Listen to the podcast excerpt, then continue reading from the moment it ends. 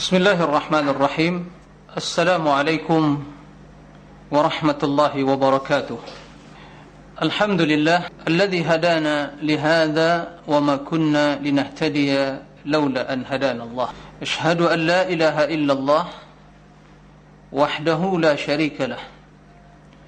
وأشهد أن محمدا عبده ورسوله صلى الله عليه وعلى آله وصحبه وسلم تسليما كثيرا أما بعد إخوة الإيمان kaum muslimin dan muslimat, para pemirsa dan juga para pendengar di mana saja antum berada. Semoga Allah taala senantiasa merahmati kita semua, melindungi kita semua dan memberikan taufik serta hidayah kepada jalan kebaikan dan menjadikan kita orang-orang yang senantiasa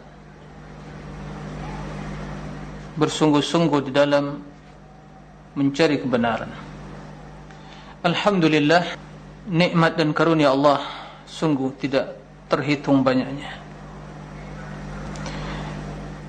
Nikmat yang senantiasa kita rasakan, kita pakai, kita nikmati lahir dan batin yang tampak dan tersembunyi, semuanya semata-mata karunia, rahmat dan pemberian dari Allah Subhanahu wa taala. Mudah-mudahan kita menjadi hamba yang pandai bersyukur. Tentunya dengan hati kita meyakini bahawa nikmat datang dari Allah. Kemudian lisan kita senantiasa memperbanyak zikir, puji-pujian kepada Sang Pemberi nikmat Allah Azza wa Jal. Kemudian diikut sertakan atau diikut sertai, diikuti oleh perbuatan dan amalan kita. Diikuti oleh amalan, ketaatan, ubudiyah dalam rangka kita melakukan ibadah dan ketaatan kepada Allah Subhanahu wa taala. Ikhwatul iman para pemirsa. Juga kita tidak lupa mengucapkan salat dan salam untuk Nabi kita Muhammad sallallahu alaihi wasallam. Allahumma salli ala Muhammadin wa ala ali Muhammad. Kita akan melanjutkan pembahasan syarah aqidah at-tahawiyah. Ini pertemuan yang ketiga. Pada pembahasan sebelumnya telah dijelaskan visi dan misi atau tujuan utama diutusnya para rasul. Sebagai kesimpulan bahawa para rasul diutus oleh Allah untuk membawa tiga visi misi utama.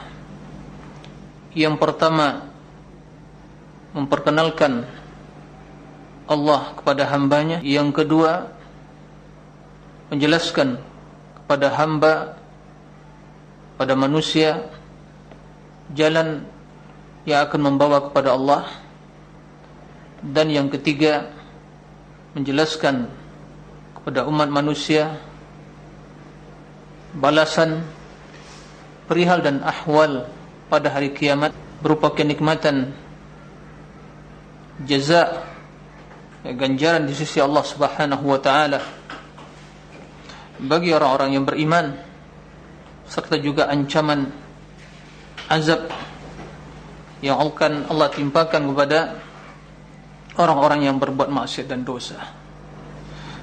Itulah sebagai kesimpulan pada pembahasan yang sebelumnya. Kemudian juga Allah menamakan wahyu sebagai ruh. Karena wahyu adalah sumber kehidupan hati dan jiwa. Dan juga dinamakan adalah nur cahaya.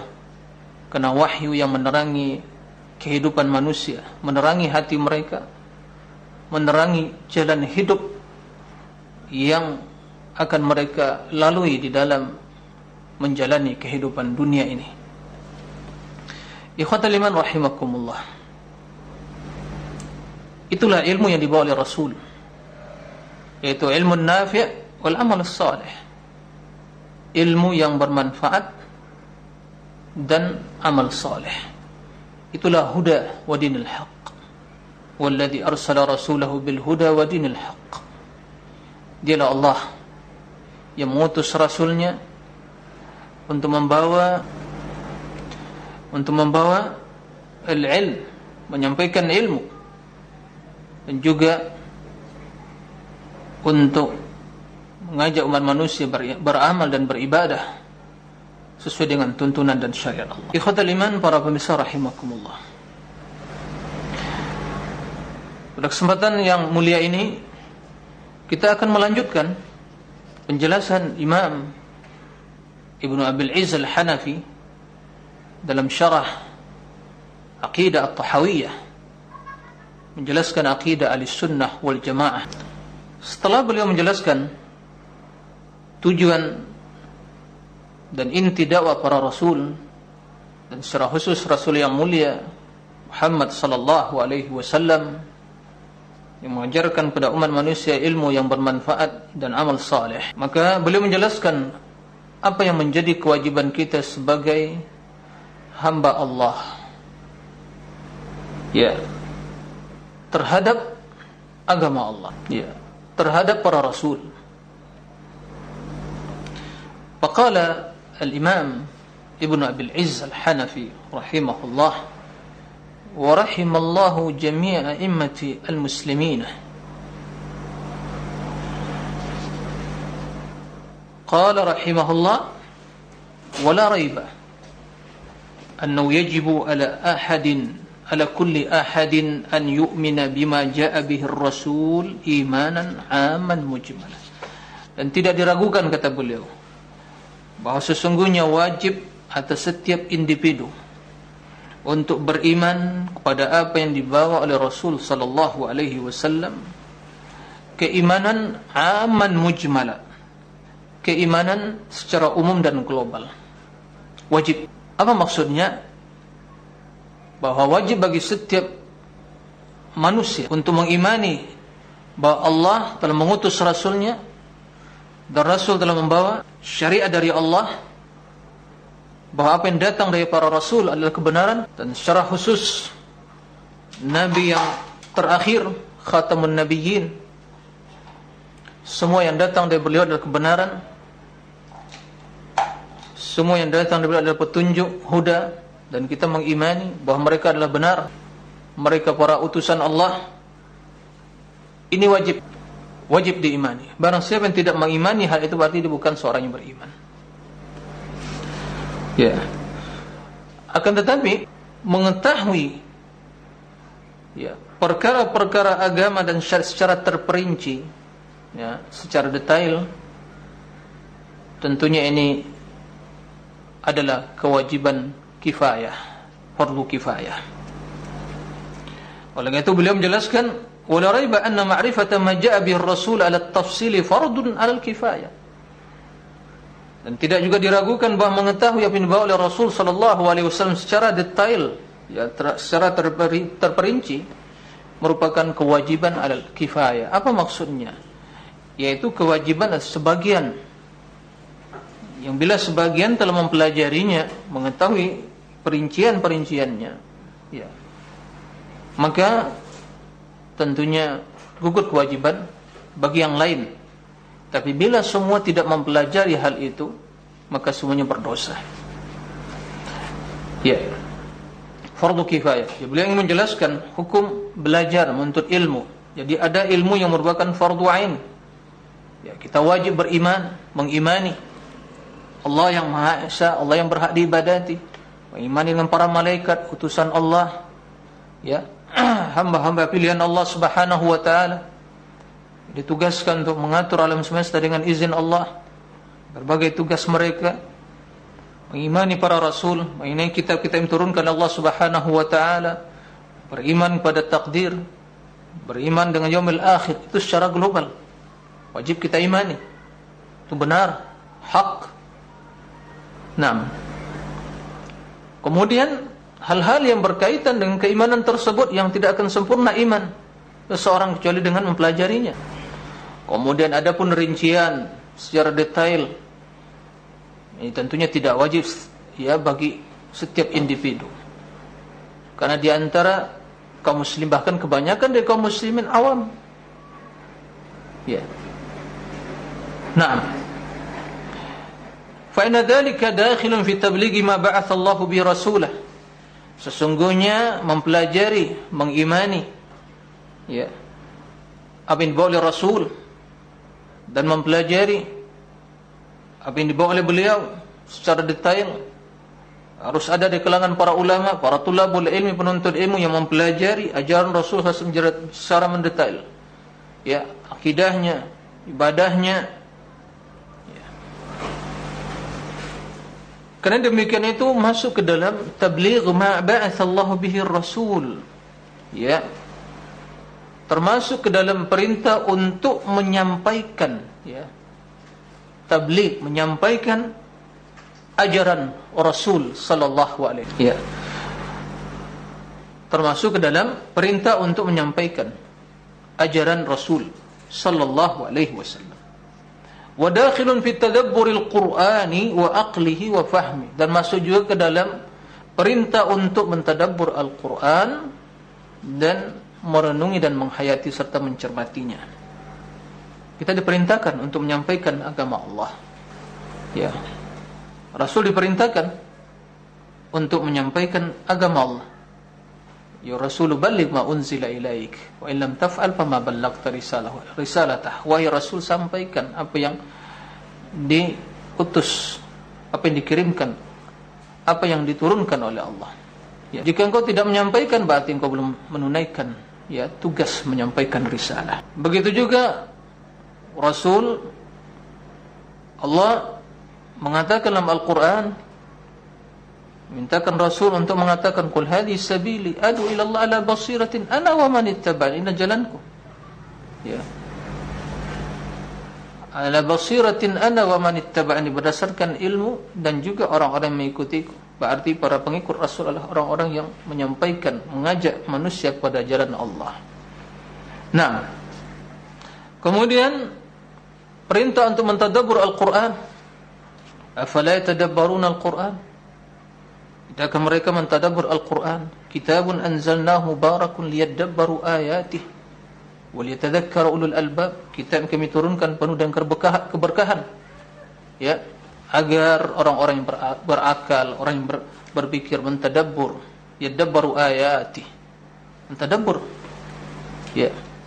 Ayat-ayat Allah merenungi, bukan sekadar dibaca saja, direnungi, dihayati dan dipahami maknanya wa ilmu kitab wal hikmah dan juga masuk ke dalam ilmu kitab wal hikmah di mana Allah mengutus rasul membawa ilmu kitab wal hikmah alladhi ba'atha na'am alladhi huwa alladhi ba'atha na'am fil ummiyin rasulan minhum yatlu alaihim ayatihi wa yuzakkihim wa yu'allimuhum al kitab wal hikmah Rasul yang diutus oleh Allah pada umatnya al-ummiyin yang mereka tidak kena tulis baca. Apa yang dibawa oleh Rasul? Yaitu membawa kitab wal hikmah. Al-Quran dan hikmah itu hadis. Ya. Begitu juga termasuk pada zikir yang diturunkan oleh Allah hifdzul zikr inna nahnu nazzalna dzikra wa inna lahu lahafizun. Kami menurunkan az-zikr wahyu dan kami yang menjaganya. Ini termasuk dalam perintah untuk menjaga zikr Al-Quran, perintah Allah. Kita sampaikan ilmu, kita pelajari, kita ajarkan. Wadua ilal khair, udu'u ila sabili rabbika bil hikmati wal mau'izatil hasanah.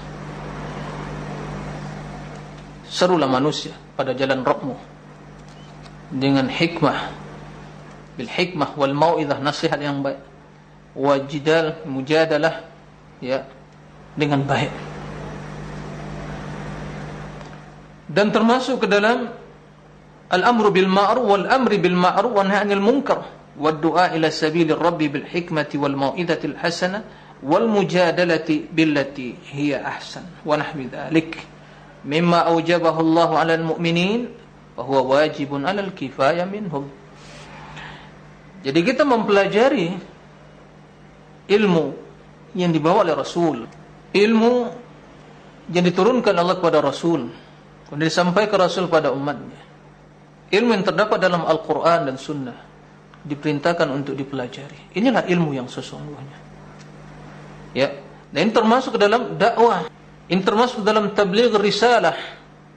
Ini termasuk ke dalam menjaga wahyu menjaga Al-Quran. Nah Allah telah menjamin akan menjaga Al-Quran. Kan tapi Allah ya membangkitkan dari umat ini dari hamba-hambanya orang-orang yang menjadi penolong Al-Quran. Jaga, mempelajari ilmunya menebarkan hikmah dan isi kandungannya. Nah termasuk ke dalam amar ma'ruf nahi munkar nah maka pada hakikatnya orang yang mengajak kepada ilmu Al-Quran dan sunnah adalah orang yang sedang beramar ma'ruf. Orang yang mencegah dari perbuatan kesyirikan dan bid'ah. Orang yang sedang melakukan nahi munkar kuntum khaira ummatin ukhrijat linnas ta'muruna bil ma'ruf wa tanhauna 'anil munkar wa tu'minuna billah kalau umat yang terbaik ya yang dilahirkan untuk manusia menyuruh mereka kepada kebaikan dan mencegah dari kemungkaran dan beriman kepada Allah nah Ikhwatal rahimakumullah.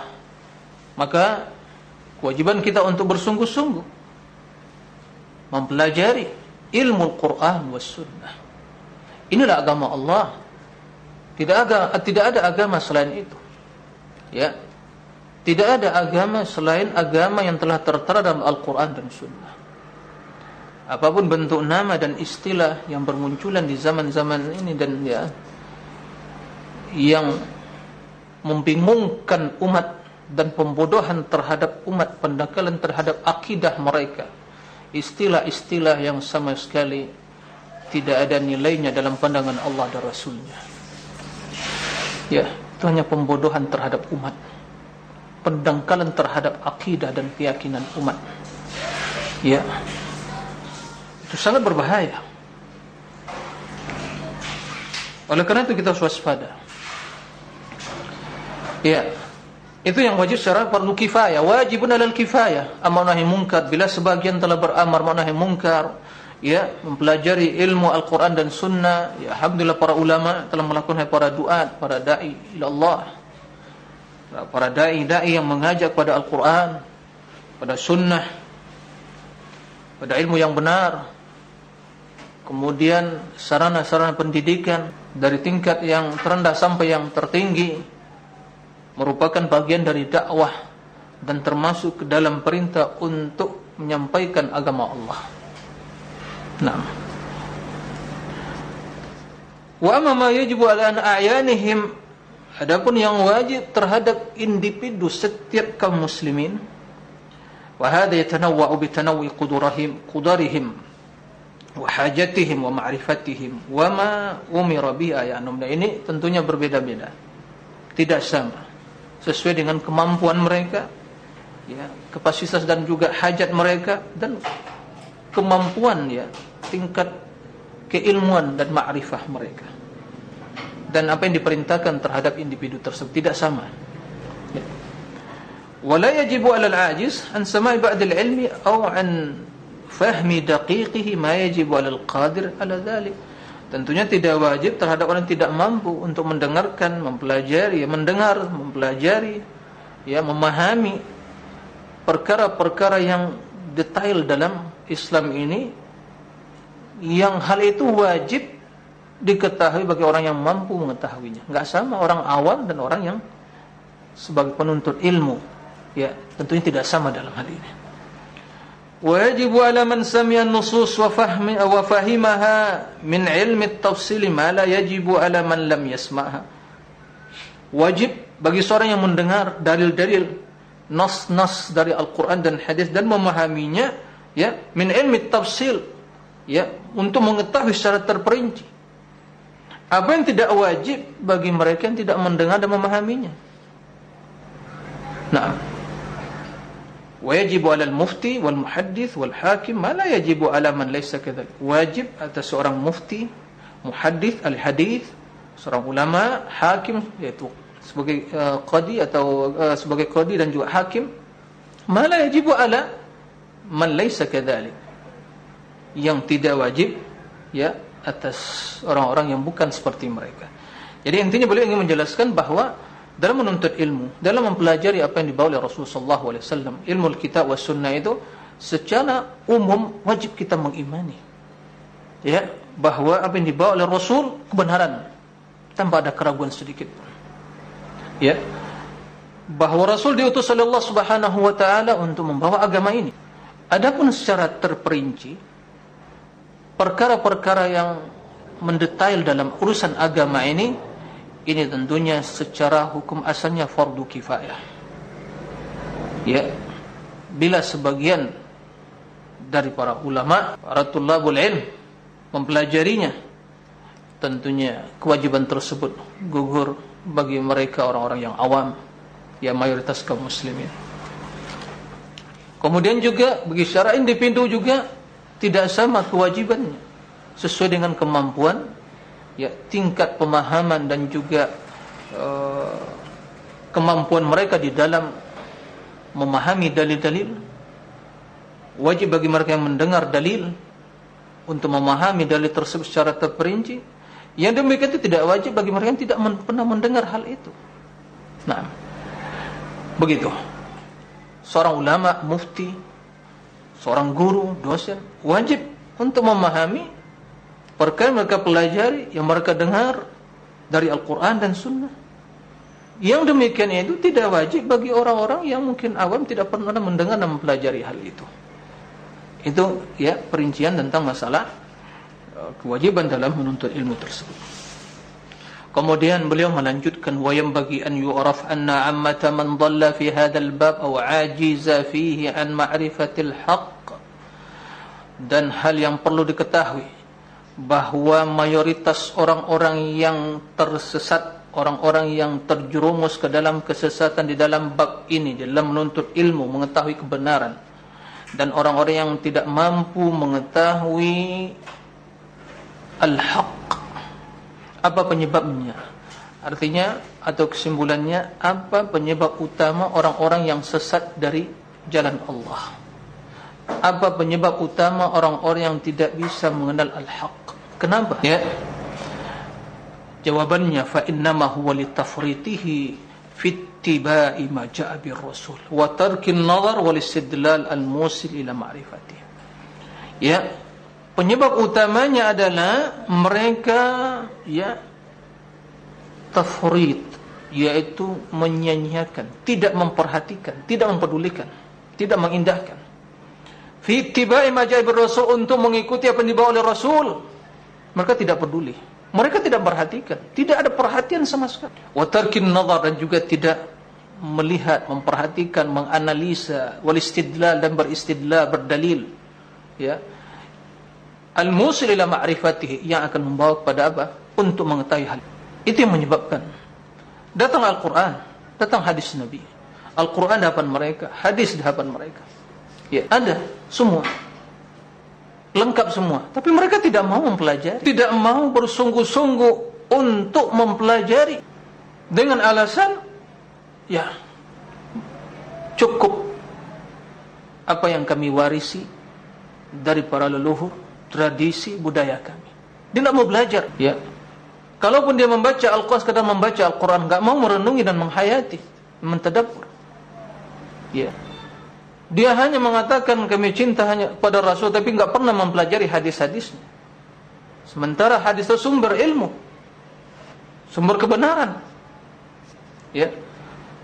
Kemudian pun kalau dia mengetahui hadis tidak mau menggunakan akalnya untuk memahami, beristidlal, berdalil, artinya bagaimana dia itu bersungguh-sungguh untuk mengetahui hukum yang terkandung dalam hadis tersebut, itu ayat-ayat Al-Quran. Artinya mereka berpaling, tidak mau menerima, tidak mau mendengar. Ya. Sehingga apa yang terjadi? Mereka berpaling dari kebenaran dari kitabullah maka sudah ya merupakan ya sunnatullah dan ketetapan Allah. Setiap yang berpaling dari kebenaran pasti akan sesat. Sudah merupakan keputusan Allah. Setiap yang berpaling dari kebenaran pasti dia sesat. Dan kebenaran sumbernya wahyu bukan akal bukan perasaan. Ya bukan lewat mimpi ya akan tapi wahyu yang diturunkan oleh Allah apa itu Al-Quran hadis maka barang siapa mencari agama selain dari yang ada dalam Al-Quran dan Sunnah pasti sesat Enggak perlu kita menyebutkan dalil-dalil yang banyak atas kesesatannya. Allah telah menghukumi hal itu. Simak firman Allah Subhanahu wa taala. Falamma a'radu na'am ini masih perkataan Imam Ibnu Abil Is falamma a'radu an kitabillah dhallu tatkala mereka telah berpaling dari kitabullah dhallu mereka sesat. Allah mengetahui akal manusia tidak mampu untuk sampai mengetahui perkara-perkara yang merupakan kemaslahatan mereka. Betapa banyak orang-orang yang kata mereka orang yang cerdas orang yang jenius mereka sesat Karena akal mereka tidak mampu mengetahui secara detail kemaslahatan diri mereka apalagi orang lain. Maka kata Allah Subhanahu kama qala ta'ala fa imma ya'tiyannakum minni huda faman ittaba'a hudaya fala yadhillu wa la yashqa. Wa man a'rada an dhikri fa inna lahu ma'ishatan dhanka wa nahshuruhu yawmal qiyamati a'ma. Qala rabbi lima hashartani a'ma wa qad kuntu basira Qala kadzalika atatka ayatuna fanasitaha wa kadzalika al-yawma tunsa. Dalam surat Thaha kata Allah maka apabila telah datang minni dariku hudan petunjuk sudah datangkah itu? Sudah. Tidak ada yang tersembunyi sedikit pun. Al-Quran telah sempurna. Hadis pun telah sampai kepada kita. Telah dikumpulkan oleh para ulama telah jelaskan mana hadis yang sahih, mana yang taib, mana yang palsu dan yang lainnya. Tidak ada lagi hujjah, telah jelas semuanya. Sempurna agama ini. Maka kata Allah apabila datang petunjukku kepadamu, "Faman ittaba'a hudaya?" Barang siapa yang mengikuti petunjuk. Petunjuk Allah. Fala yadhillu wa la yashqa. Dia tidak akan sesat di dunia ini wala yashqa tidak akan sengsara di akhirat. Sebaliknya wa man a'rada an dzikri barang siapa yang berpaling dari peringatanku peringatan Allah Al-Qur'an dan sunnah ya zikir Al-Qur'an inna nahnu nazzalna dzikra wa inna lahu lahafizun ya berpaling dari wahyu berpaling dari jalan Allah berpaling dari agama Allah berpaling dari sunnah Rasul berpaling dari ilmu yang benar. Ya apa kata Allah? Fa inna lahu ma'isyatan dhanka. Baginya kehidupan yang sempit. Para ulama menjelaskan kehidupan yang sempit di sini kehidupan yang sengsara di tiga alam. Alam dunia, alam barzah, alam akhirat. Kehidupan yang sempit. Di dunia dia sesat, kendati dia memiliki kekayaan. Kendati dunia kekayaan dia miliki, tapi hidup-hidup yang sengsara. Kenapalah artis kok kekayaan harta yang tidak akan berubah mati. Ya. Kata Allah Subhanahu wa taala, barang siapa yang mengikuti petunjuk, dia tidak akan sesat di dunia dan tidak akan sengsara di akhirat. Barang siapa yang berpaling bagi kehidupan yang sempit di dunia, alam barzah, alam akhirat. Wa nahsyuruhu yaumal qiyamati a'ma, akan kami bangkitkan, kami kumpulkan mereka. Digiring oleh Allah ke padang mahsyar dalam keadaan buta. Lalu dia bertanya, kepada Allah. Ya Rabb, Ya Tuhanku Kenapa engkau kumpulkan kami Atau kumpulkan saya dalam keadaan buta? Dulu saya melihat. Kata Allah subhanahu wa ta'ala Qala kadhalik Betul. Sungguh demikian halnya. Kamu dahulu di dunia melihat. Kan tapi datang kepadamu ayat-ayat kami. Datang qala Allah wa qala Rasul datang para dai para mubalik menyampaikan ini Al-Qur'an, ini sunnah. Ini akidah yang benar, ini amal yang saleh. Ini perbuatan syirik, ini perbuatan bid'ah, ini maksiat. Kamu tidak mengindahkan hal itu. Kamu berpaling. Ya. Kan tapi yang kamu kedepankan apa? Tradisimu, budayamu, warisan para leluhurmu, nenek moyangmu dengan berbagai alasan. Ya, hawa nafsumu. Itibaul ahwa Karena pada hakikatnya setiap orang yang tidak mengikuti al-haq yang datang dari Allah Rasul pada hakikatnya dia hanya mengikuti hawa nafsu dia sebagai budak hawa nafsu. Disadari atau tidak? Maka kata dibalas oleh Allah jazaan wifaqah. Balasan yang setimpal. Ya. Al-jaza ala jinsil amal. Balasan sesuai dengan jenis amalan. Tatkala mereka berpaling di dunia tatkala mereka menutup mata kendati mereka melihat pada hakikat menutup mata dari ayat-ayat Allah tidak mau melihat memperhatikan. Allah balas dengan balasan yang sama. Allah tidak zalim. Hamba atau manusia yang menzalimi dirinya. Oleh itu kata Allah Subhanahu wa taala kadzalika atatka ayatuna fanasitaha wa al-yawma tunsa. Kamu melupakan. Bagaimana dia melupakan? Tidak mau mengikuti. Tidak mau mendengar. Tidak mau mempelajari tidak mau menyampaikan. Bahkan yang dia ikuti yang dia perjuangkan yang pertahankan budaya dan tradisinya. Itu yang lebih dia cintai. Itu yang lebih dia sukai daripada qala Allah wa qala Rasul.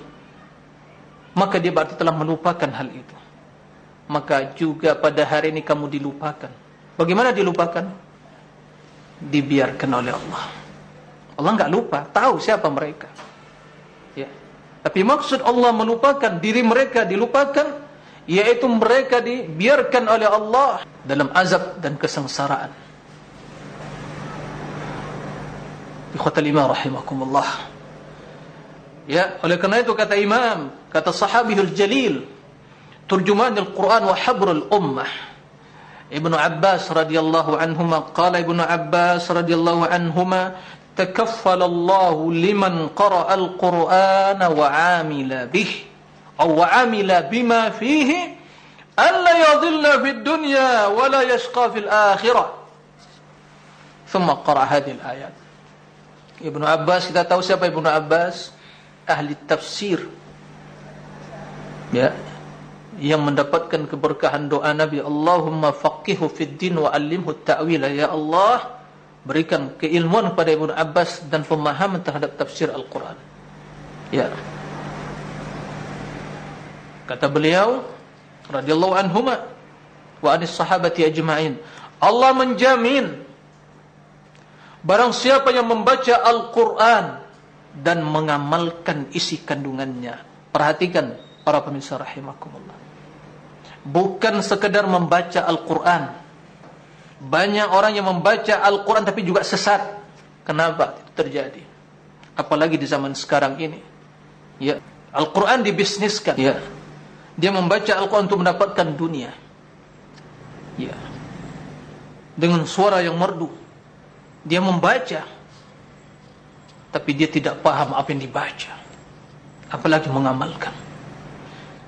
Jadi tidak jamin, tidak menjamin orang yang hafal Al-Quran hanya sedang menghafal dan dia baca tapi tidak mengamalkan isi kandungannya maka Quran akan menjadi huj atau menghujat dia.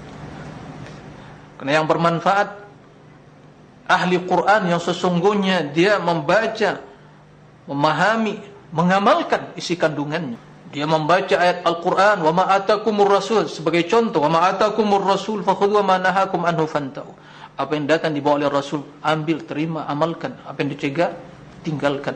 Tapi perbuatannya datang perintah Rasul, datang sunnahnya enggak mau ditolak, yang diterima apa, yang diamalkan apa, tradisi dan budayanya. Cukup. Bahkan dia terang-terang mengatakan, bahwa Islam kami lebih baik daripada Islam Arab. Ya subhanallah, sungguh begitu telah jauh jatuhnya akal manusia pada jurang yang sangat dalam dalam kesesatan tatkala mengatakan Islam mereka lebih baik dibanding Islam dibawa oleh Nabi Arabi. La haula wala quwata illa billah. Anda tidak kenal pada Islam. Anda tidak akan jadi muslim kalau Nabi tidak diutus oleh Allah dari suku Arab. Kabilah Quraisy Al-Hashimi Al-Qurashi. Bagaimana Islam anda lebih baik dari Islam Nabi Islam dibawa oleh Nabi Al-Arabi. Allah tahu bahawa orang Arab, Nabi dari keturunan Arab, Allah tahu mereka orang yang tulus memperjuangkan agama. Maka Allah pilih Rasul dari keturunan Arab, dari suku yang paling mulia. Dan Allah pilih pejuang-pejuang agama dan para sahabatnya dari kalangan muhajim dan ansar. Dari Aus dan Khad dan juga kaum muslim beriman. Allah tahu kenapa mereka yang tulus berjuang untuk agama Allah maka pernyataan-pernyataan orang-orang yang mengatakan Islam kita lebih dari Islam Arab ini kesombongan yang nyata. Bertaubat kepada Allah dari kesombongan itu sebelum kematian datang dalam kondisi yang seperti itu. Ikhwatal iman rahimakumullah. Tidak ada jaminan selamat kecuali orang yang mengikuti al-haq, mengikuti Al-Quran dan mengamalkannya, mengikuti sunnah Nabi wasallam. Karena yang diturunkan oleh Allah adalah Al-Quran dan sunnah. Dia tidak sesat di dunia dan tidak sengsara di akhirat kelak. Berarti pemahamannya barang siapa yang berpaling dia sesat di dunia dan sengsara di akhirat. Ini suatu kenyataan kebenaran tidak bisa dibantah. Ya. Begitu juga dalam hadis yang diriwayatkan Imam At-Tirmizi wa ghairuhu an Ali radhiyallahu an ya diriwayatkan oleh Imam Tirmizi dalam sunannya dan yang lain dari Ali bin Abi Thalib ya dari Nabi sallallahu alaihi wasallam kendati hadis ini kata para ulama maknanya sangat bagus sekali tapi secara isnad secara sanadnya itu ternyata dhaif dan itu lebih ya sahih bahwa itulah perkataan diriwayatkan dari Ali bin Abi Thalib kita baca ya karena begini yang dinukil oleh Imam Ibnu Abi Aziz Al-Hanafi Ya. Kalau Rasulullah SAW, innaha satakunu fitan. Sesungguhnya akan terjadi fitnah, fitnah yang begitu banyak. Sudah itu terjadi, sudah. Fitnah di zaman sekarang ini, fitnah syubhat dan syahwat yang luar biasa. Fitnah syubhat, pemikiran. Inilah zaman yang bergejolak. Ya, yang menjamur berbagai syubhat-syubhat sehingga banyak yang bingung banyak yang sesat sampai-sampai pernyataan yang betul-betul batil sebatil-batilnya masih juga dipertahankan. Berbagai istilah-istilah disematkan pada Islam. Jelas Islam hanya satu ditambah. Istilah-istilah yang lain. Islam Nusantara lah Islam inilah Islam itulah na'udzubillah. Masih juga ada yang mempertahankan dan membela hal itu. Gara-gara syubhat yang telah menghantui dan telah merusak pemikiran manusia. Fitan, apalagi fitan syahwat, hawa nafsu. Nauzubillah min dzalik. Lalu bagaimana solusi dan jalan keluar dari hal itu? Bagaimana jalan selamat? Qultu faman makhraj? Ali bertanya, bagaimana jalan keluar Rasulullah? Bagaimana jalan selamat? Bagaimana solusi dari hal itu semua bila di fitnah? Qala kitabullah fihi naba'u man qablakum wa khabaru man ba'dakum jalan selamat kitabullah ini benar kerana rasul mengatakan taraktu fiikum amrayni lan tadillu ma in tamassaktum bihima. Kitabullah wa sunnah. Ada dua perkara yang aku tinggalkan pada kalian kata rasul. Kalian tidak akan sesat selama-lamanya selama kalian berpegang teguh kepadanya. Al-Quran dan Sunnah. Artinya seorang akan sesat bila meninggalkan Al-Quran dan Sunnah. Kitabullah. Fih naba'u man qablakum. Dalam kitabullah Al-Quran ada berita-berita umat sebelum kalian. Dan juga khabar berita tentang umat-umat ba'dakum. Artinya apa yang terjadi di akhirat telah ada berita Al-Quran dan hadis Nabi. Wa hukmu ma bainakum dan yang sebagai hakim di antara kalian. Wal fasl itu perkataan yang tegas jelas Laisa bil hazal. Bukan ya perkataan yang main-mainan atau ya permainan atau sia-sia belaka. Man taraka min jabarin qasamahu Allah. Para ya orang-orang atau mungkin mimpin para pemimpin-pemimpin atau yang para penguasa yang meninggalkan apabila meninggalkan kitab Allah qasamahu Allah Allah akan binasakan dia. Wa man ibtaghal huda fi ghairihi adallahu Allah. Barang siapa mencari petunjuk mencari hidayah saban hari kita berdoa selagi dia solat ya terlepas bagaimana bentuk solat dan ya cara tata kecaranya selagi dia solat pasti mengucapkan ihdinas siratal mustaqim. Tunjuk kami ya Allah kepada jalan yang lurus siratal mustaqim. Ma huwa siratal mustaqim? Ya cukup hanya berdoa tidak berusaha. Siratal mustaqim. Agar kita betul-betul mendapat hidayah pada siratul mustaqim. Ya ikuti. Ikuti Al-Quran Ya, faman ibtaghal huda fi ghairihi adallahu Allah. Barang siapa mencari petunjuk di selain Al-Qur'an, mencari kebenaran ya, dari selain Al-Qur'an, adallahu Allah, pasti Allah sesatkan. Wa huwa hablullah matin, itulah tali Allah yang kokoh. Wa'tasimu bihablillahi jami'an. Wala tafarraqu. Berpegang teguhlah dengan tali Allah dan jangan bercerai-berai. Hablullah Al-Quran, Sunnah. Wahuwa dzikrul hakim dan zikir yang bijaksana. Artinya yang penuh dengan hikmah. Peringatan yang penuh dengan hikmah. Wahuwa siratul mustaqim, jalan Allah yang lurus. Wahuwa alladhi la tazigu bil ahwa yang tidak bisa ya diselewengkan oleh hawa nafsu. Wala taltabis bil as yang tidak bisa di dikelabui ya ditercampur adu oleh lisan dengan ya lisan manusia la tanqadi ajaib. Keajaibannya tidak pernah berhenti tidak pernah habis tidak pernah terputus. La tashba' min ulama ulama tidak pernah bosan dan merasa kenyang dan puas dari mentadabbur mempelajarinya. Mengqalahu bihi sadaq barang siapa berbicara dengan Al-Qur'an pasti benar. Man amila bihi ujir barang siapa yang mengamalkannya akan dapatkan pahala. Berarti barang siapa mengamalkan selain yang tertera Al-Qur'an tidak sesuai dengan tuntunan Allah Rasulnya tidak dapat pahala Wa man hakama bi adal barang siapa yang berhakim dengan Al-Qur'an pasti adil. Wa man da'a ilaihi hudiya ila siratal mustaqim. Barang siapa yang menyeru kepada Al-Qur'an pasti akan mendapatkan hidayah untuk mengikuti jalan siratal mustaqim. Ila ghairi dzalika min al-ayat wal ahadits ad-dallati ala mithli hadzal ma'na. Ya, dan begitu juga ayat-ayat dan hadis-hadis yang lain yang menunjukkan kepada makna ini. Subhanallah. Naam hadis ini sebagaimana disampaikan tadi kendati dalam sisi sanadnya ya riwayatnya sanadnya dhaif. Tapi yang sahih mauquf pada Ali bin Abi Talib. Tapi maknanya sebagai kata Syekh Albani dalam ya uh, komentar beliau di catatan kaki dari uh, syarah aqidah tahawiyah ini kata beliau hadzal hadis jamilul ma'na. Ini hadis ini maknanya bagus sekali. Dan tidak bertentangan dengan ayat-ayat dan hadis-hadis dengan Al-Quran itu sendiri. Benar, begitulah hakikat. Itulah hakikat Al-Quran. Kesimpulannya, para bisa rahimakumullah, anda ingin selamat, maka ikuti Islam yang dibawa oleh Nabi.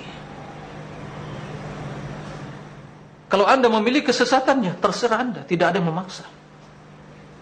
Anda akan merugi. Anda menyesal. Pada hari yang tidak bermanfaat penyesalan. Buka mata. Buka telinga, dengarkan. Buka pintu hati. Jangan mau dibodoh-bodohi. Karena mereka tidak akan bermanfaat Di hadapan Allah bagimu.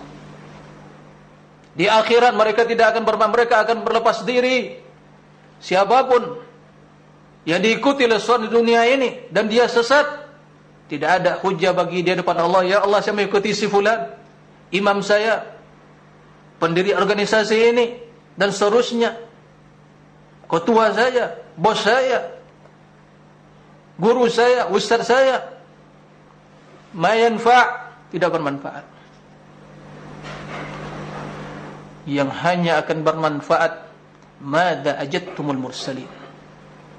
Apa yang kalian terima dari seruan para nabi? Man nabiyuk? Nabi yang kau ikuti. Bukan siapa imam bukan siapa ustaz bukan siapa guru, bukan siapa buya, bukan siapa pak yai atau dan seterusnya istilah-istilah bagi orang-orang alim dan berilmu. Mayanfa tidak bermanfaat Allah Subhanahu wa taala. Yang bermanfaat siapa nabi yang kamu ikuti? Jawabnya Muhammad SAW.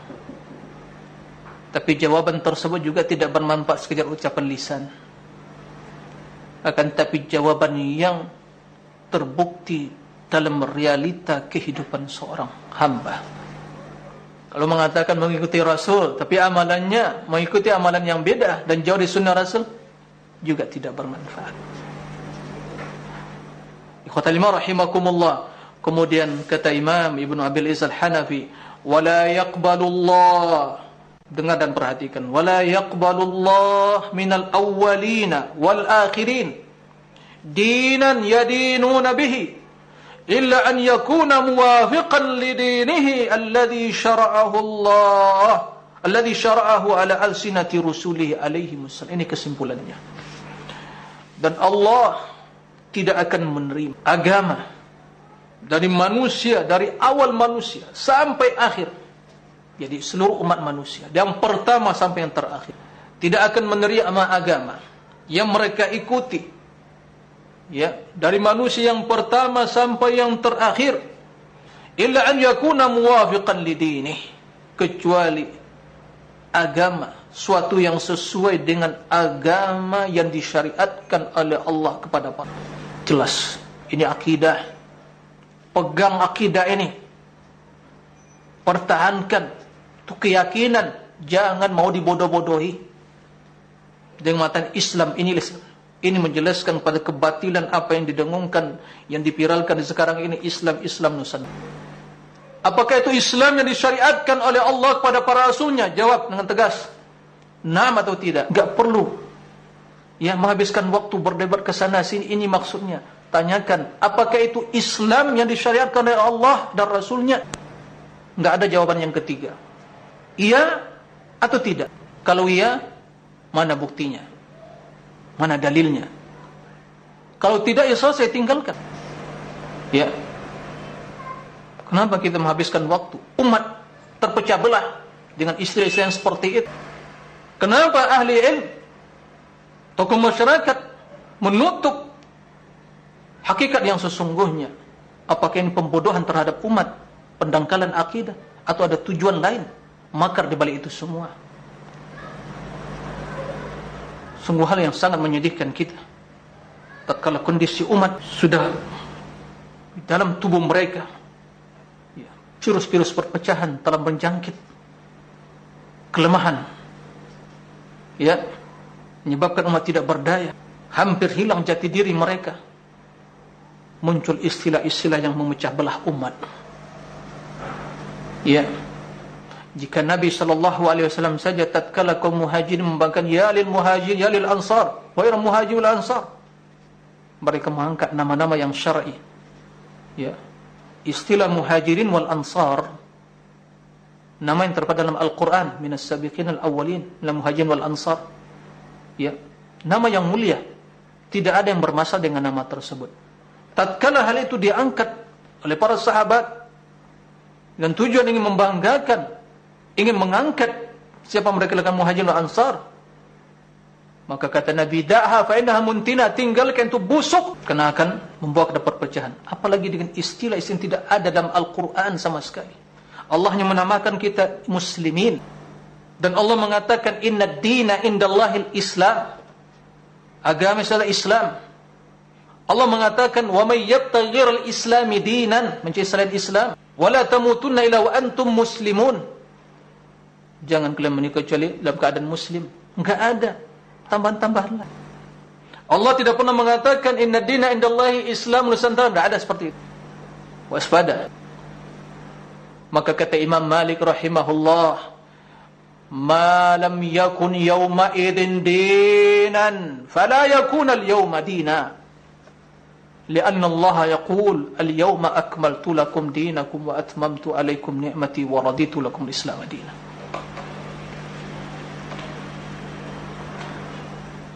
Sesuatu yang tidak pernah menjadi agama dan ajaran pemahaman di zaman Rasul tidak akan pernah menjadi bagian dari Islam, ajaran Islam untuk selama-lamanya. Kendati orang-orang yang ingin menghancurkan Islam menyematkan itu ke dalam Islam. Inilah fitnah yang sesungguhnya. Kalau hal itu muncul dari orang awam, fitnahnya tidak seberapa, tapi tatkala hal itu muncul dari tokoh-tokoh masyarakat yang menjadi panutan umat ini yang sangat ya membuat hati kita bersedih. Kita menangis. Tatkala panutan umat tidak bisa lagi menjadi panutan bagi umat. Umat butuh figur yang akan menggembleng mereka untuk kembali kepada agama Allah dan Rasul. Mari kita ajak umat ini kepada agama Allah Mari kita tuluskan niat betul-betul memperjuangkan agama Allah. Ikhwatal lima rahimakumullah. Kata Imam Malik, apa yang tidak pernah menjadi agama di zaman Nabi, tidak akan pernah menjadi agama selama-lamanya. Cukup. Nah, muslimun. Muslim, Yang mengikuti Al-Quran dan Sunnah yang ajaran tersebut dipahami oleh para sahabat. Ini yang kita ikuti. Cukup. Ya, itulah akan mempersatukan umat. Ya khidalima rahimakumullah. Maka teruslah belajar. Kenali agama kita. Ajaran Islam yang dibawa oleh Nabi Al-Arabi. Intabih. Ya. Nabi Al-Arabi. Allah memilih Nabi dari keturunan Arab. Ya. Ikhwadalimah rahimakumullah Mudah-mudahan Apa yang kita lakukan Terus kita mengkaji, mempelajari Agama Allah ini Al-Quran dan Sunnah Akan menjadi bekal bagi kita Kita kita yakin inilah akan bisa Bi'inillah dengan izin Allah Akan menyelamatkan umat dari berbagai kesesatan. Kalau mereka berpaling Ya kita akan melihat Umatnya semakin jauh Bukan semakin baik. Atau jumlah mereka yang banyak tidaklah ada arti bagikan buih karena tidak ada kekuatan. Ya karena pondasi rapuh. Pondasi lemah.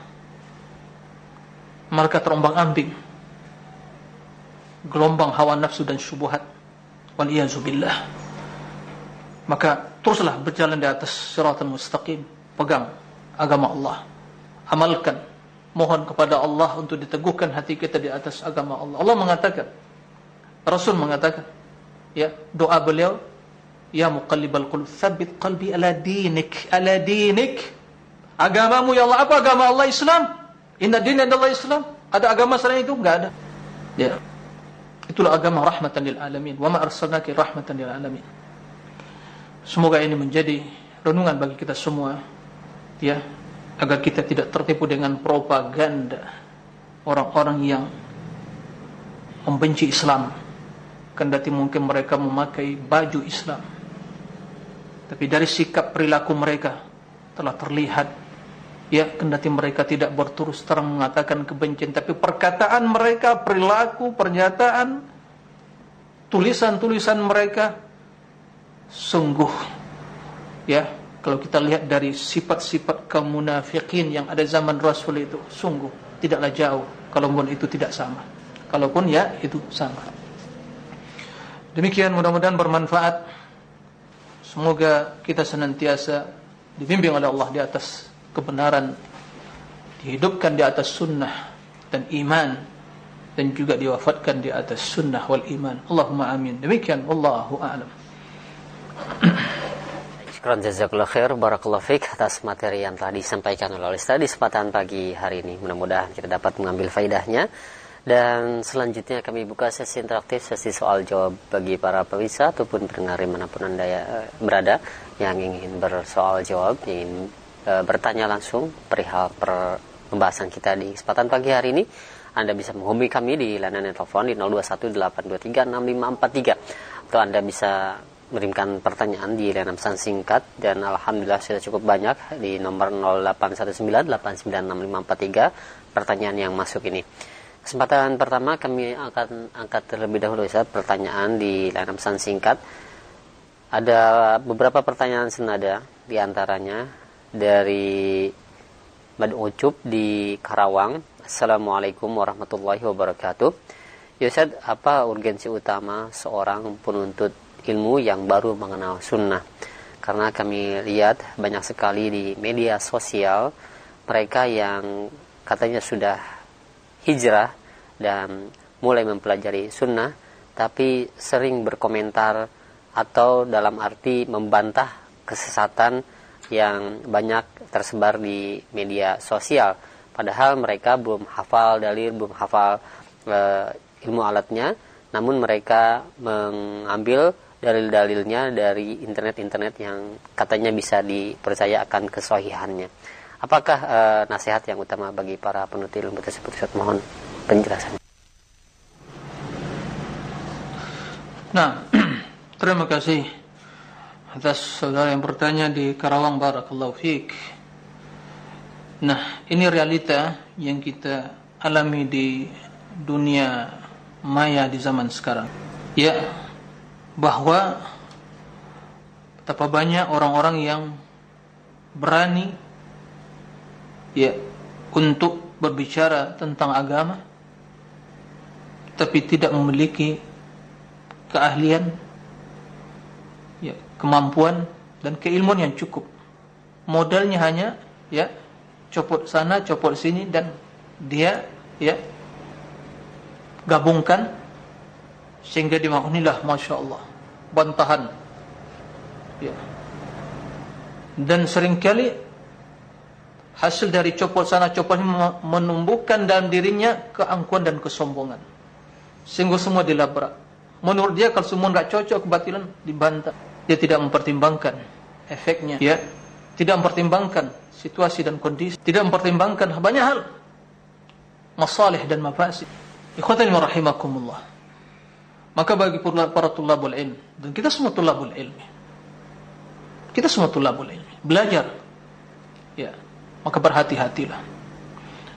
Anda yang telah hijrah artinya telah berpindah ya dari selami kehidupan yang ya kehidupan yang tidak jelas arah kehidupan. Sekarang hijrah. Ya. Sehingga kompas sunnah telah mengarahkan hidupnya jalan yang benar. Ya. Ihmadillah bersyukur pada Allah. Bersungguh-sungguh belajar. Jangan tergesa-gesa. Jangan tergesa-gesa. Belajar yang benar. Pertahankan akidah pertahankan ya sunnah pertahankan ketaatan tersebut. Betapa banyak juga orang-orang yang semangat mengikuti al-haq tapi tidak dibaringi dengan ilmu. Tidak serta dengan ilmu hanya modal semangat menyebabkan dia terjerumus ke dalam kesesatan yang lain. Ini memang fitnah di zaman sekarang ini. Ya berbeda kalau dia hanya menukir sebuah artikel. Dan artikel ini ya bisa dipertahankan atau di diper, dipertahankan kebenarannya. Ya pertahankan kebenarannya, jelas sumbernya, siapa penulisnya, dan juga bantahan yang santun, yang beretika yang ya susunan kata yang dan santun yang kelima yang baik, berbeda kondisinya. Dia hanya menukil. Tapi begitu dia secara ya dengan sikap yang gegabah dan juga ya tergesa-gesa dengan hanya menunjukkan semangat copot sana copot sini kemudian dia rangkai kemudian dia susun kemudian udah masya Allah jadi bantahan ini jelas tidak pantas bagi tulabul ilm. Ya, dia harus sadar siapa dia. Ya. Dan juga tidak menghalang dia menyampaikan al-haq apa yang dia ketahui ikut share. Ya. Dan menyebutkan referensinya. Narasumbernya. Ya. Adapun dengan secara gegabah sekali kemudian tergesa-gesa kemudian belum punya kematangan dalam hal ini, banyak pertimbangan sisi masalah dan mafsadanya lalu dia berani copot sana copot sini ya. Dan menebarkan hal itu ya. Dan seringkali ya ditulis sana namanya ada abu-abunya enggak jelas siapa narasumbernya abu mana. Ya memang abu-abu enggak jelas. Ya maka ini jelas penyimpangan di dalam belajar dalam berilmu. Inilah yang penyebab di zaman sekarang ini semakin banyak para tulabul ilmi yang kebingungan. Dia belum belajar syekhnya tempat dia belajar ya. Syekh Google ya begitu. Dia mungkin tidak pernah membuka yang namanya Sahih Bukhari Sahih Muslim. Tafsir para ulama yang mu'tabar dalam hal ini. Tapi semangat itu tuh maka semangat sekedar semangat tidak disertai dengan metodologi yang benar dalam belajar ini seringkali semangat itu membawa kepada ya bisa membawa kepada kebingungan. ya. Terlebih lagi yang sangat berbahaya tatkala perkara-perkara yang ya kontemporer, perkara yang besar yang berkaitan dengan kemaslahatan umat, ya, yang anak-anak muda yang memiliki semangat itu semua berfatwa, mengomentari semua. Ya. Mengomentari semua. Ya subhanallah. Ini jauh dari cara para ulama, akhlak etika para ulama dalam belajar, para tulabul ilm. Maka belajarlah. Ya. Nah, belajar yang benar akan datang waktunya. Bila seorang belajar bersungguh-sungguh akan datang waktunya. Dia akan dibutuhkan. Ya. Tapi sebelum datang waktunya kita harus sadar diri. Ya. Karena biasanya bila seorang beranikan diri sebelum kematangan dalam berilmu seringkali hal itu membawa kepada kegaduhan dalam ilmu. Ya dalam dunia ilmu. Apalagi dakwah maka hendaknya dalam hal ini bimbingan para ulama para senior para orang-orang yang alim yang memiliki pengalaman dalam menyampaikan ilmu yang terlihat dari sikap perilakunya ya keterhati-hatian hati-hati dan juga tidak tergesa-gesa yang santun ya yang mempertimbangkan masalah. Itu yang harus dicontoh. Nah apalagi di zaman sekarang ini ya hikmah disampaikan ya oleh para ulama dan secara khusus ya, malam tadi kita mendengar wasiat seorang murid senior Syekh Albani rahimahullah Syekh Ali Hasan Al-Halabi di Surabaya mengatakan sungguh sangat dibutuhkan yang sangat bermanfaat bagi manusia umat manusia kaum muslimin zaman sekarang antara menggabungkan antara ilmu wal hilm ilmu dan sifat lemah lembut dan santun. Dan menyampaikan ilmu. Ilmu tanpa sikap lemah lembut dan santun ya maka itu nuksan kekurangan. Dan sifat santun dan lemah lembut tanpa ilmu itulah kerugian. Khusran. Maka ini harus lakukan. La tasta'jil jangan tergesa-gesa. Man ista'jala qabla awani uqiba bihirmani. Orang yang tergesa-gesa sebelum datang waktunya dia akan ya terhalangi mendapat kebaikan itu demikian wallahu a'lam Nah, baik sekarang jazakallahu khair atas jawaban Ustaz demikian untuk yang bertanya di layanan pesan singkat dan selanjutnya kami beralih di line telepon. Silakan kami berikan kesempatan 0218236543. Nah, halo. Assalamualaikum. Waalaikumsalam. Ya, dengan siapa di mana? Mohon maaf. Aminah Bahmid. Iya, Ibu di mana? Oh.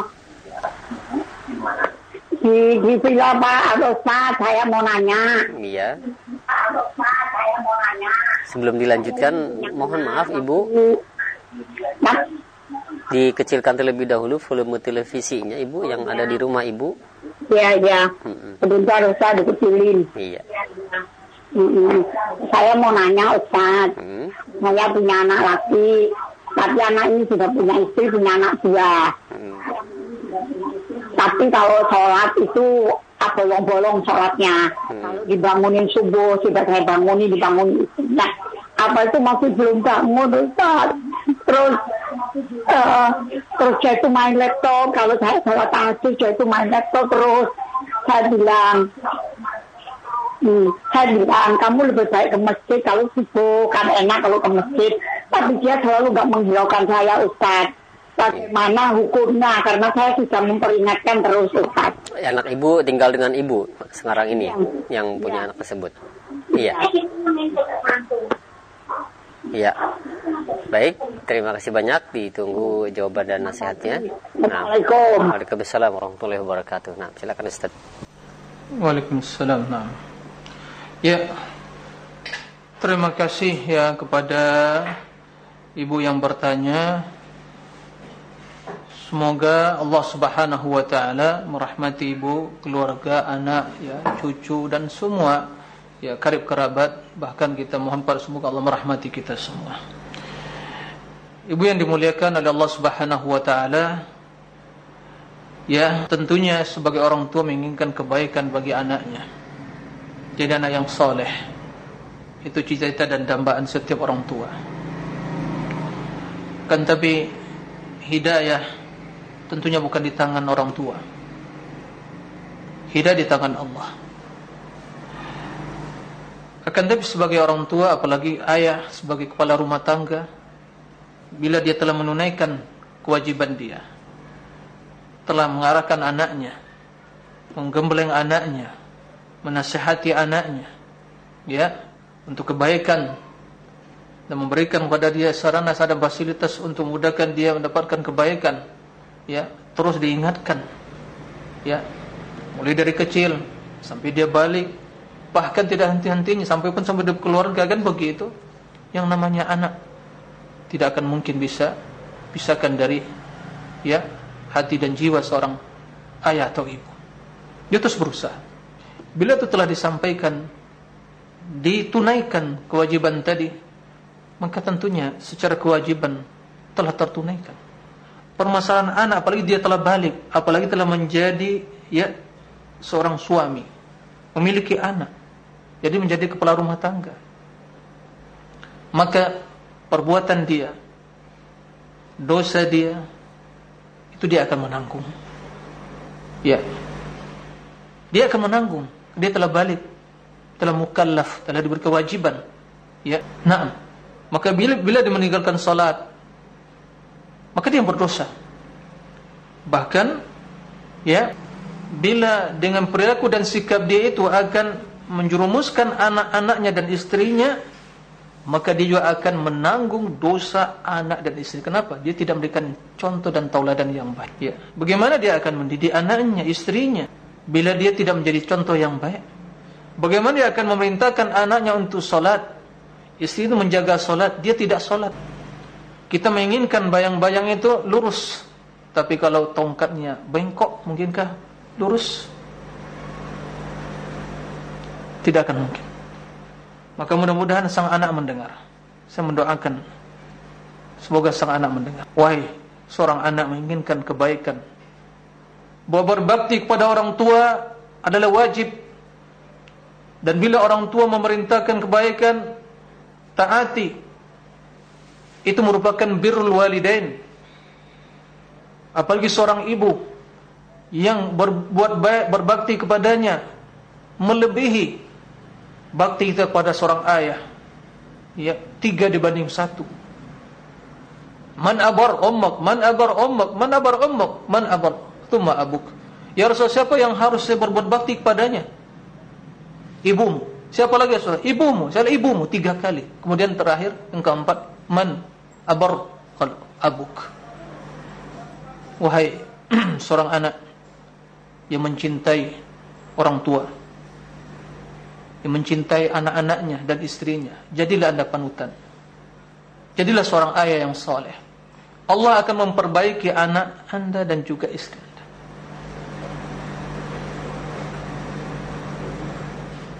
Sebelum datang penyesalan, jangan tertipu dengan masa muda. Allah akan mempertanyakan, an umrik fima afnak, afnaita. Umurmu kemana engkau habiskan? Ya, jika hamba-hamba Allah menginginkan kebaikan sepertiga malam dia bangun beristighfar anda yang anda lakukan. Sungguh sangat jauh dari kebaikan kalau hal yang seperti itu oleh karena itu taati orang tua sebagai bentuk birrul walidain maka anak-anak anda akan mentaati juga. Jangan anda salahkan nanti anak-anak tidak mau taat dan juga istri tidak mau taat. Karena itu penyebab dari dosa dan kesalahan anda sendiri Sehingga dahulu para ulama asal mengatakan Sungguhnya saya melakukan sebuah dosa kata mereka Dan melihat efeknya pada anak dan istrinya. Maukah anda seperti itu? Allah maha adil. Bila anda berbakti pada orang tua Anak-anak anda akan berbakti kepada anda sendiri. Apalagi di waktu masa tua. Tidakkah anda bersedih melihat tetesan air mata Yang keluar dari mata seorang ibu yang penuh kasih sayang Dari hati kecintaan kepada anaknya tidak akan anda bersedih melihat orang tua bersedih. Begitu keraskah? Ya, sebegitu keraskah terang mengkristal hati anda? Bukalah pintu mata hati itu. Memohon kepada Allah selalu datang penyesalan. Mudah-mudahan ya anak ibu yang bertanya mendengar nasihat ini. Sesungguhnya saya menginginkan kebaikan bagi dia. Makin nasihat saya tujukan pada anak ibu yang bertanya dan juga mungkin yang semisalnya. Apa yang anda cari di dunia ini? Apa yang anda cari? Dan apa tujuan hidup anda? Anda telah buat keluarga. Ya. Allah mengatakan ku anfusakum ahlikum nar, jaga dirimu dan keluarga api neraka. Sudah kita menjaga dan tidak mengajarkan anak bagaimana salat. Ya. Metode yang paling efektif dalam mengajarkan anak adalah tauladan. Ya. Tauladan. Mari menjadi contoh yang baik.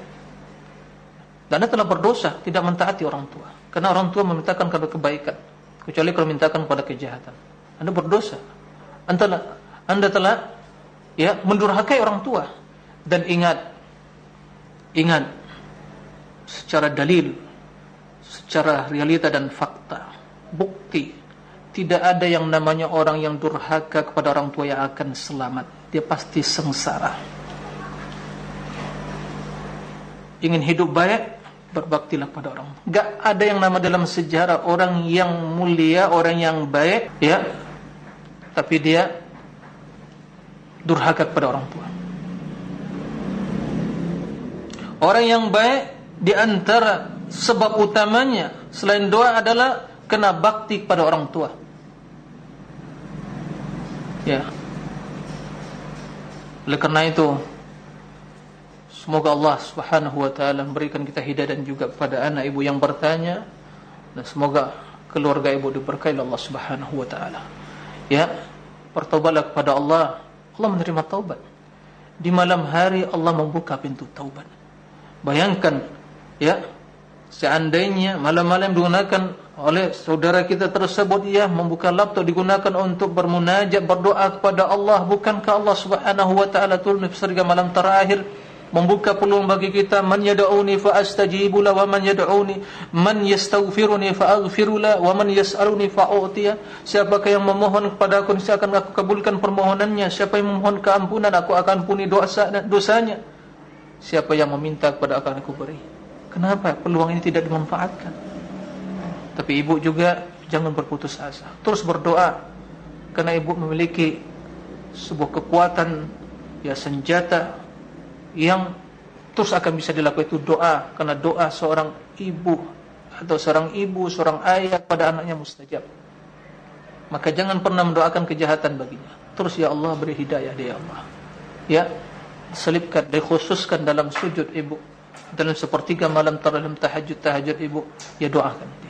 Semoga Allah memberikan hidayah kepadanya. Dan semoga anak juga sadar Ya Ibu Dia mencintai dia. Ya Kenapa tidak bagian dari hidupnya Bagian dari dagingnya Darah dagingnya. Mulai dia mengandung Sampai melahirkan Membesarkan Sampai dia menjadi orang yang dewasa Menjadi suami. Tidak bisa dipisahkan Karena buah dari hatinya. Maka seorang anak sadar dengan hal itu Semoga kita menjadi orang-orang yang berbakti kepada orang tua mentaati perintah mereka dalam kebaikan. Dan semoga juga anak-anak kita menjadi orang yang berbakti pada kita dengan kebaikan kita berbakti pada orang tua kita. Karena balasan itu sesuai dengan jenis, jenis amalan dan perilaku seseorang. Demikian yukhtalima rahimakumullah yang bisa dijawab pada kesempatan yang mulia ini. Karena waktu yang membatasi kita mudah-mudahan Allah subhanahu wa ta'ala senantiasa merahmati kita menjadikan kita orang-orang yang selalu mendengar perkataan Allah dan menerima kebaikan dan membuka pintu hati kita untuk menerima ya kebenaran datang dari Allah dan Rasulnya. Tinggalkan berbagai ya istilah-istilah yang disematkan pada Islam. Tidak ada hubungannya pada Islam sama sekali. Pertahankan agama pertahankan akidah pertahankan prinsip. Jangan dijual jangan dilepaskan siapapun yang ingin membelinya kendati dunia dan isi diberikan kepada anda nih dunia semuanya. Anda mau kekuasaan mau apapun saya berikan tapi tinggalkan prinsipmu. Katakan kepada dia ambil bagimu duniamu. Saya tidak butuh saya hanya butuh kepada Allah dan akhirat. Ini harus kita ciptakan di zaman-zaman fitnah seperti ini ya. Semoga Allah senantiasa merahmati kita dan semoga ilmu senantiasa membimbing kita jalan kebaikan, kebenaran dan semoga juga akhlak yang mulia senantiasa menghiasi diri kita sehingga menjadi seorang muslim yang ideal, berilmu, beramal dan berakhlak mulia. Demikian wallahu alam wa sallallahu wasallam nabiyina Muhammadin wa ala alihi wa sahbihi wa sallim. Wa akhiru da'wana anil hamdulillahi rabbil alamin. Subhanakallahumma bihamdik. Ashhadu an la ilaha illa anta astaghfiruka wa atubu ilaik wassalamu alaikum warahmatullahi